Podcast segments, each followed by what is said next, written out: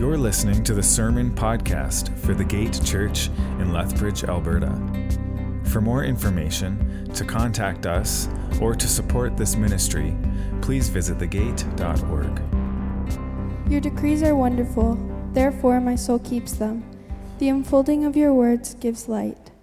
It, impact, it imparts understanding to the simple. With mouth open, I pant, because I long for your commandments. Turn to me and be gracious to me, as is your custom towards those who love your name. Keep my steps steady according to your promise, and never let iniquity come have dominion over me. Redeem me from human oppression, that I may keep your precepts. Make your face shine upon your servant, and teach me your statutes. My eyes shed stream of tears because your law is not kept. You are righteous, O Lord, and your judgments are right. You have appointed your decrees in righteousness and in all faithfulness.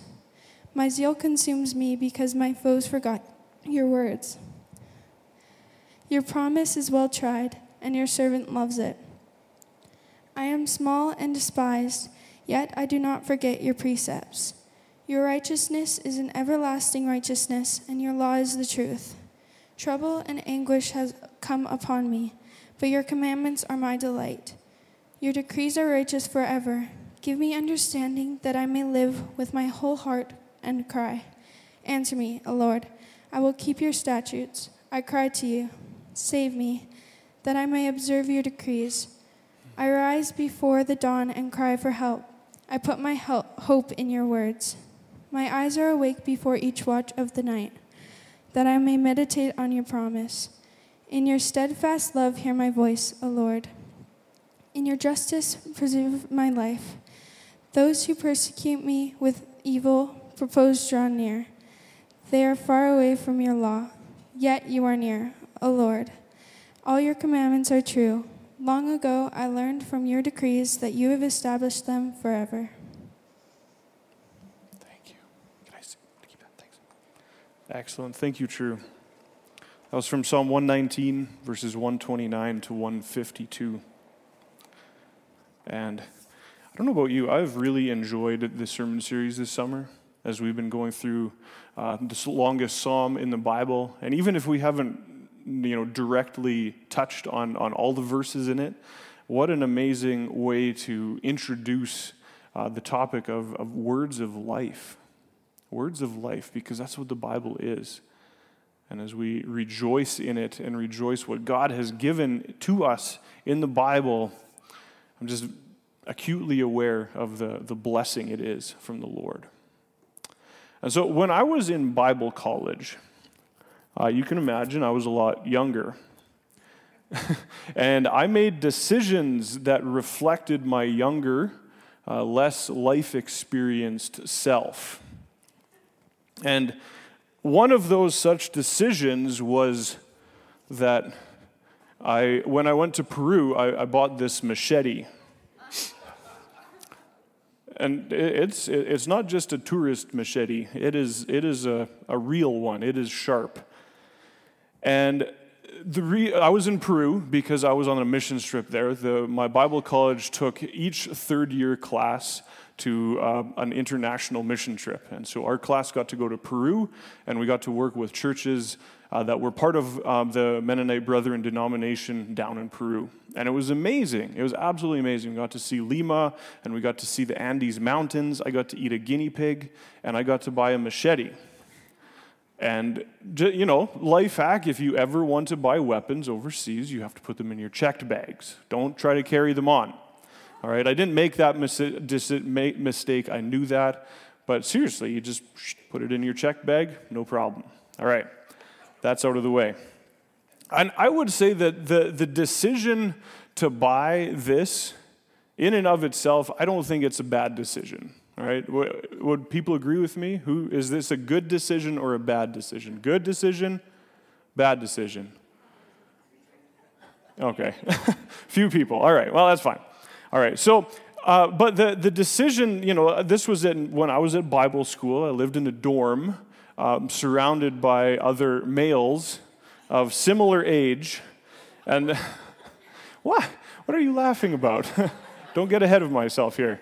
Um, the, the, there, was, there was this, how could I explain it? There was a slight feeling of anxiety because it was just sitting there and we weren't using this machete. And so my buddy Dennis and I, uh, we, we came up with a brilliant plan. A brilliant plan, let me tell you. We got some apples. We got some apples from the kitchen, and uh, late one night we, we went outside and, and we were, we, you know, we, we wanted to see if these things, this worked. And so then we, we started throwing apples at each other and then, you know, trying to like slice them in two in the middle of the air. And there is photographic evidence that it works. Uh, there is a, I I'm not sure where it is, probably Shar knows, but there's a picture of me like that with two pieces of apple. Ah, so it works. This, this machete has been proven. It, it works, it's, it's sharp. Um, yeah, that was good and bad decisions depending on how you look at it. I had fun. No one got injured. It's all good, right? Um, if you have ever owned a machete or a sword, or held, even, even held any sort of, well, dangerous weapon, whatever that might be, you hopefully know that it can be quite dangerous, right? You know that. That um, you can hurt someone rather easily if you don't know what you're doing. You can hurt yourself quite easily if you don't know what you're doing with it.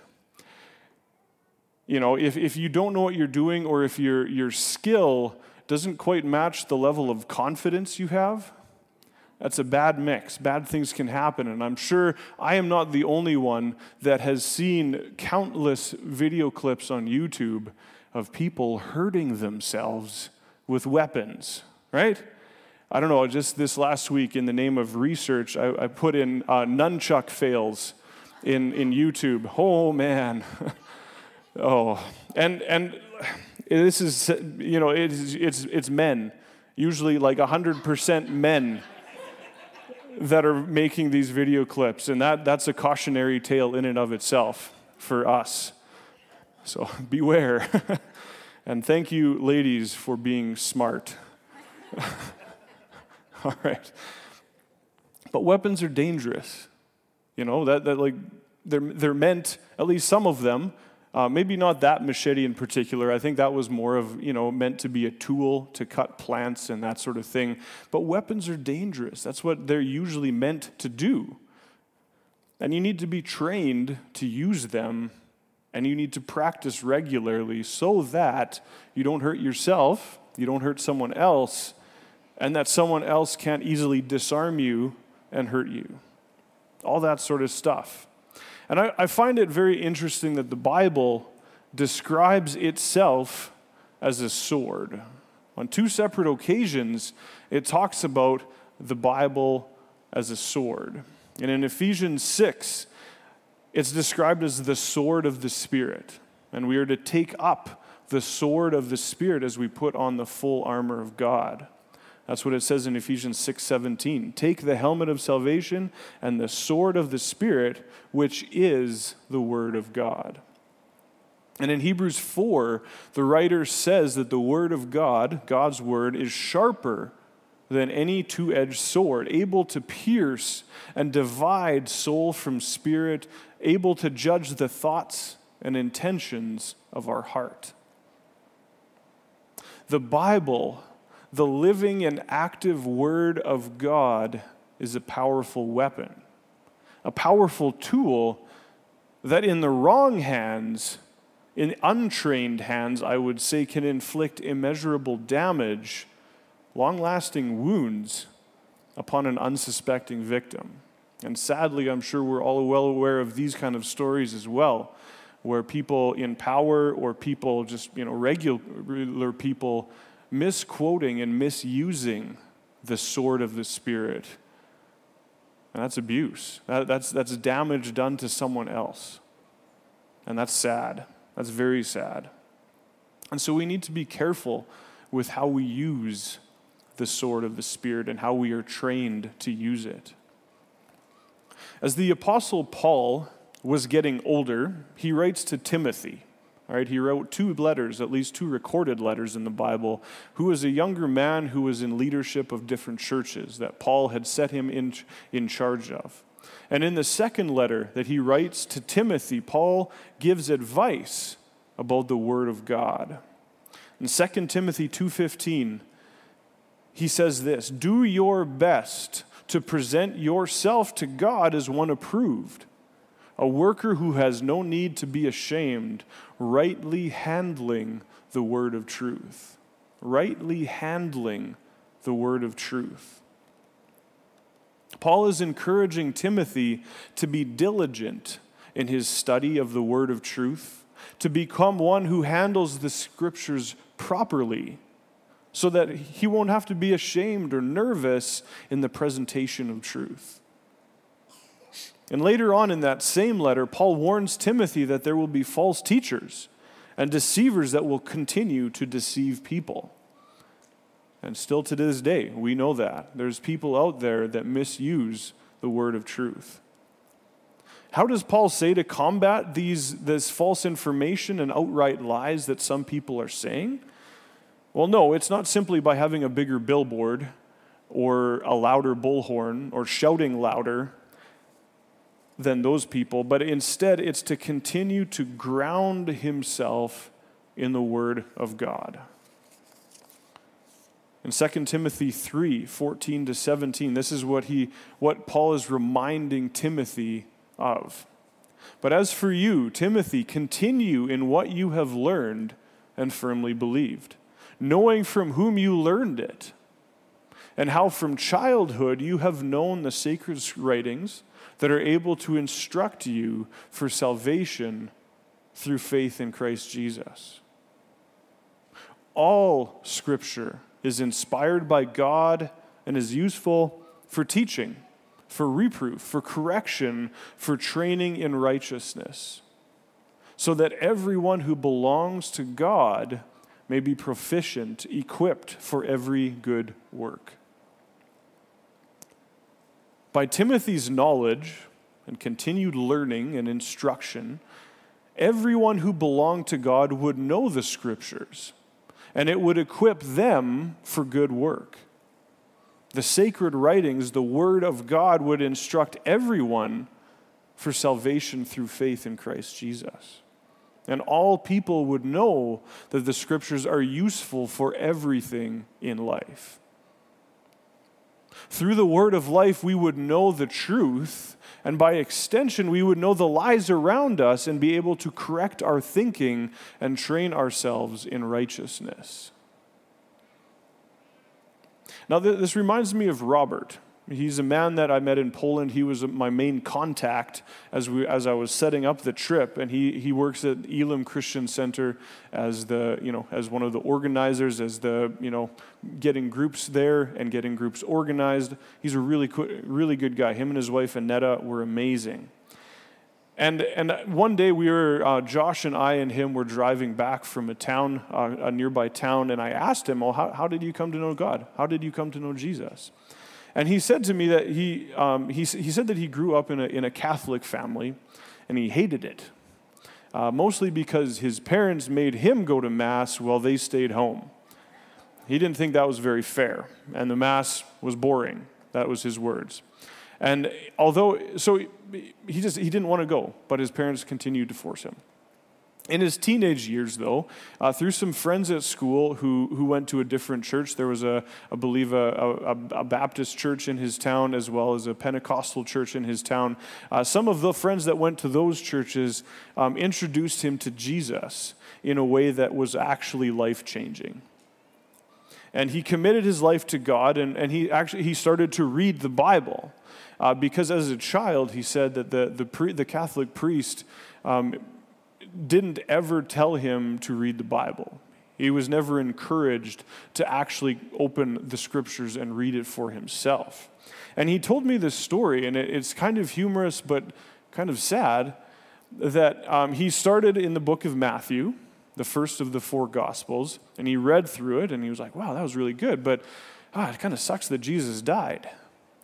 And then so then he went, he went to Luke, the next gospel, and he was like, well, maybe this one he'll live. And, and he made his way through all four gospels, always hoping that Jesus wouldn't get crucified in this one. And it just, it, it, it, it's funny, but it's not, right? Because here's this, this man who, who's recently come to, to life changing Jesus and realizing he, he doesn't know the Bible at all. And so, as he's introduced to it, it's, it's kind of a rude awakening that, oh, the four Gospels, this is the same Jesus. He's going to die in every one of them. But it, what, what, a, what a crash course in, in, in someone failing the, Robert in teaching him about the Word of God. And then Robert taking it upon himself to find out and to, to, to get the Word of God in him so that it can change him.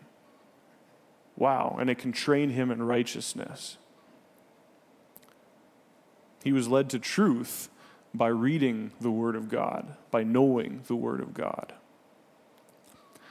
By training in and knowing the Word of God, and then rightly proclaiming it, we are spreading the good news of Jesus Christ.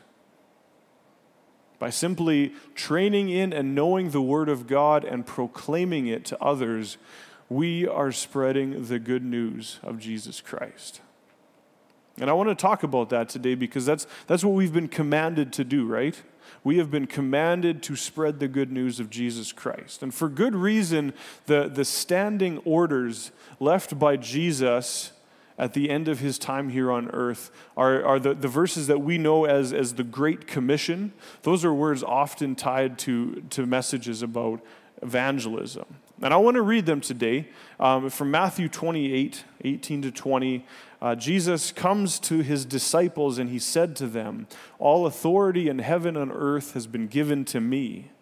Go, therefore, and make disciples of all nations, baptizing them in the name of the Father and of the Son and of the Holy Spirit, and teaching them to obey everything that I've commanded you.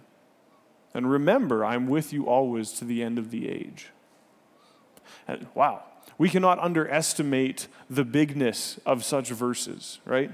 This is the, as I said, these are the standing orders, the orders that Jesus left before he, he left, so that we would always follow them. If we don't know what to do, go therefore and make disciples. That's a pretty simple thing. Teaching them, baptizing them, all these things. That's what we are called to do. But if I'm being honest with myself and with you, um, in, in, the, in the bigness of these verses, they seem very momentous. And I, I, I feel intimidated by these verses at times. And the, here's the good part, though.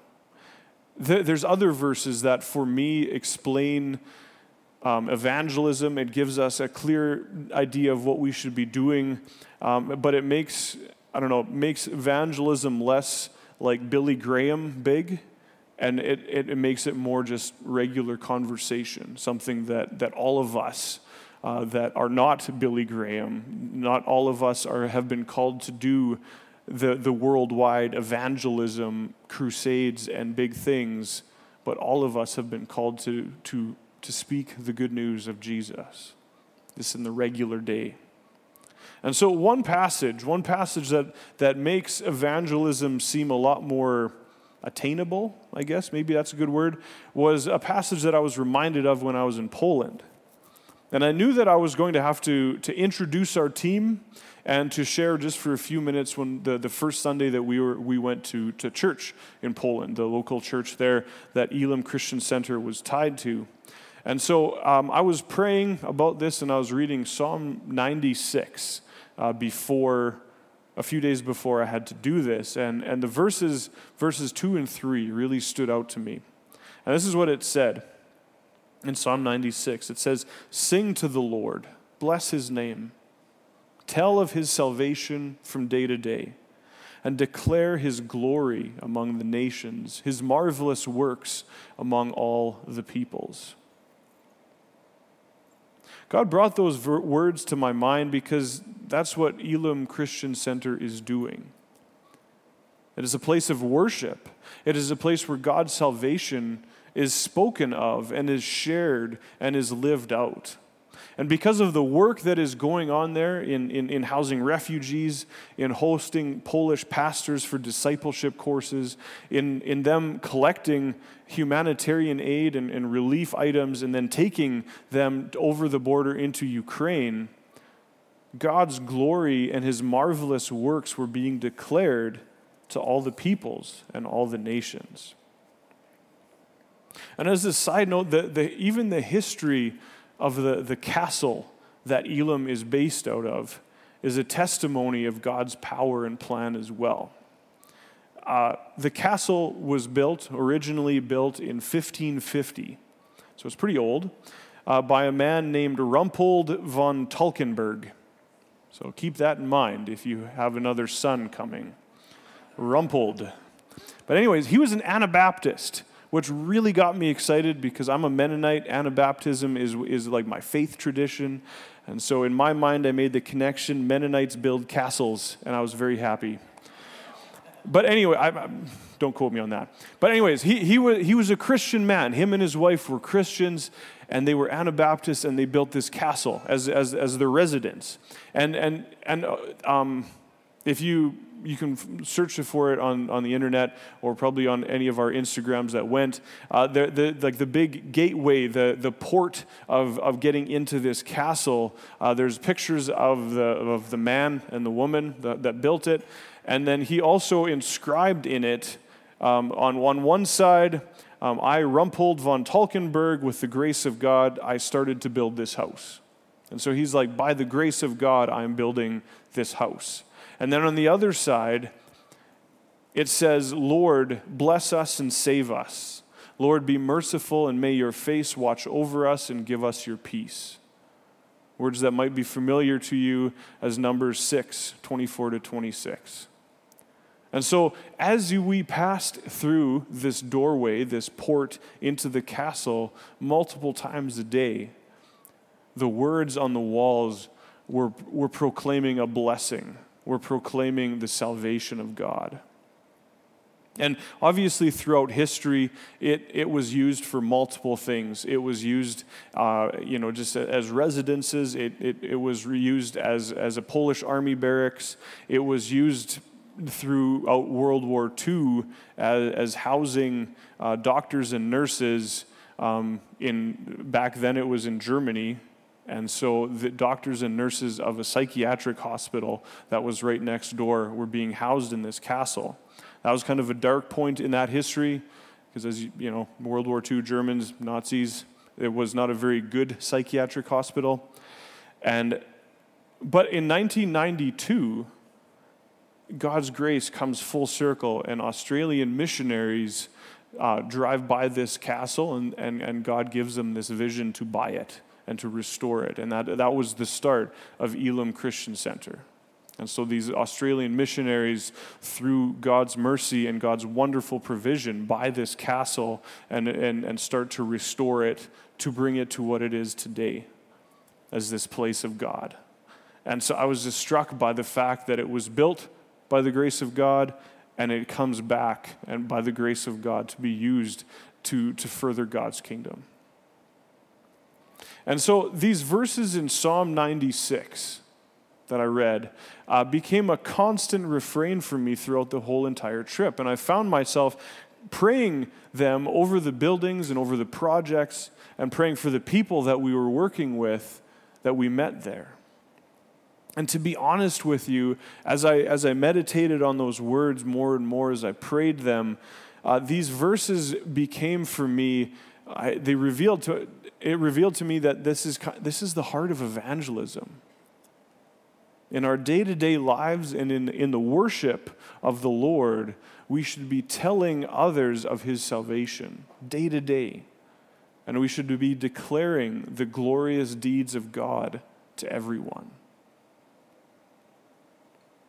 And the beautiful part of this is that evangelism then becomes a very personable way of talking to someone.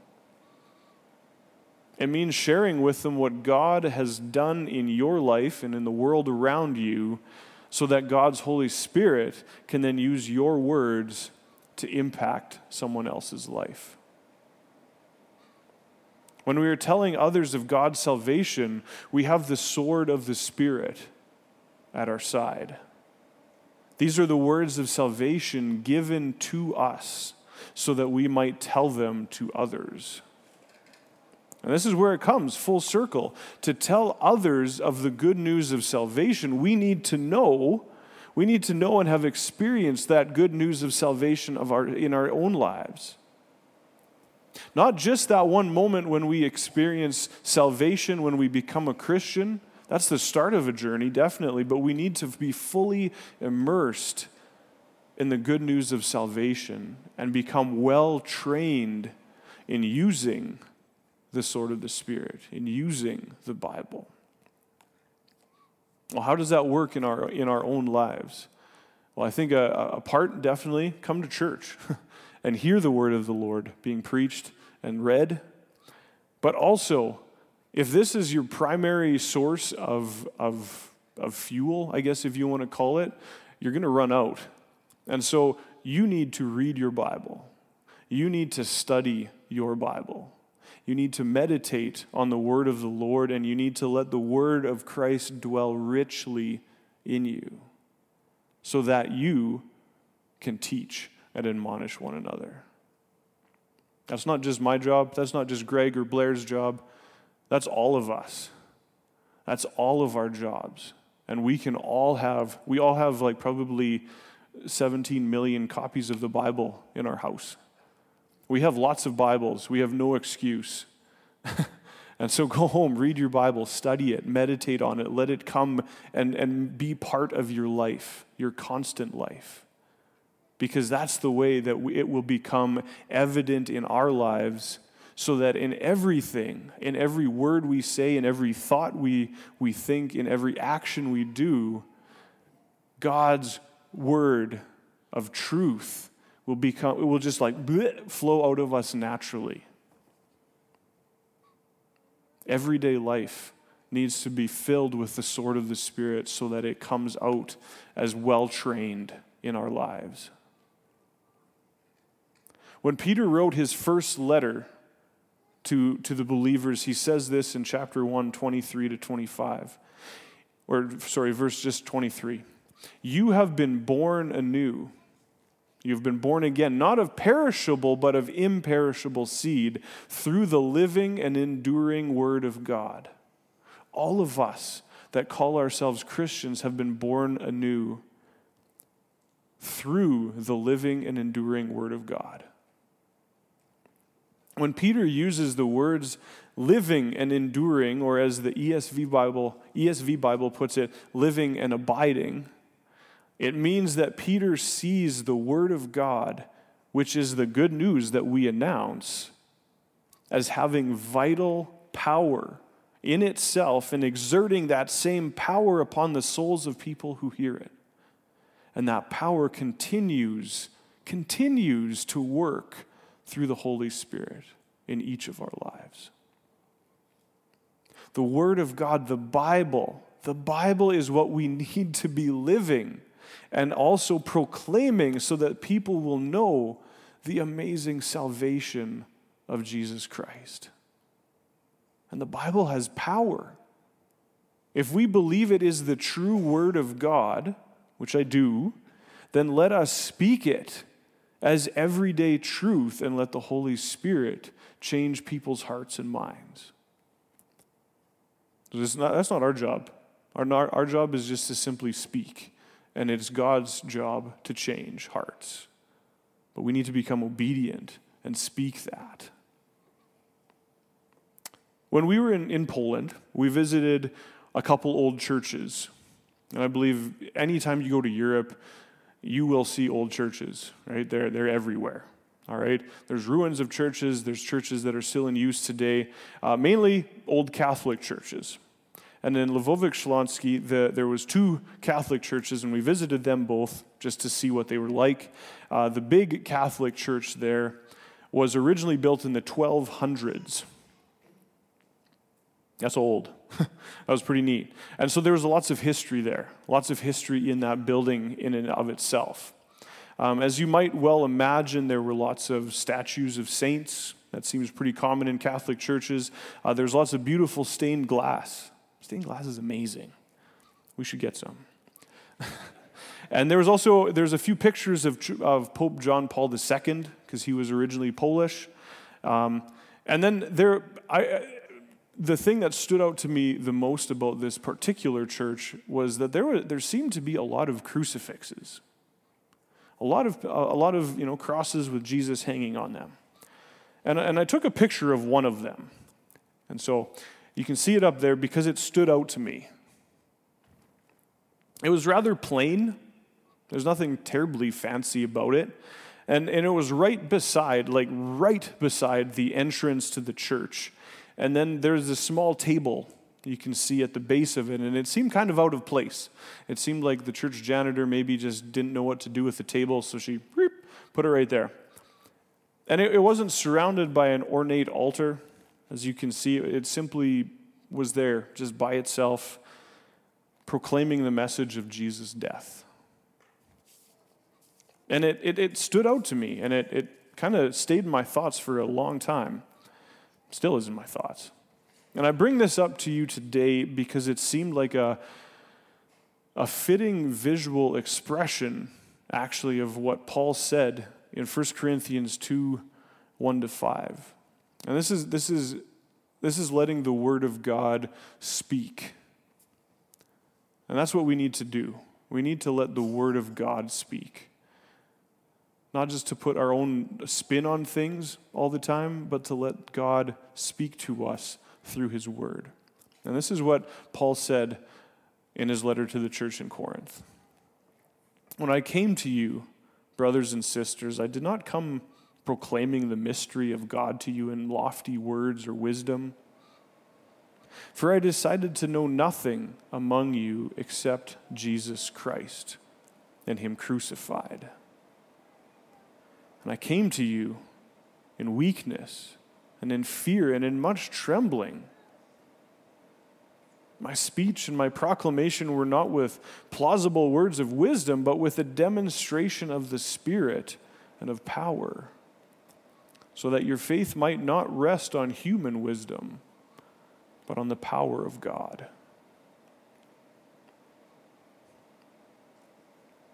For God so loved the world that he gave his only Son, so that everyone who believes in him may not perish, but have eternal life. If you don't believe this yet, please listen. God loves you just the way that you are. God accepts you the way that you are, but He's not going to leave you where you are. Jesus Christ was crucified for you that you might put your faith in him and in his saving grace. And the big ask is this surrender everything to God the good, the bad, the ugly, the sin, and God will give you everything you need in return. I'd love to talk with you and pray with you about that. And there also, there probably will be people standing at the back during the, the two songs to come to pray with you if that's something that God wants to do in your life today.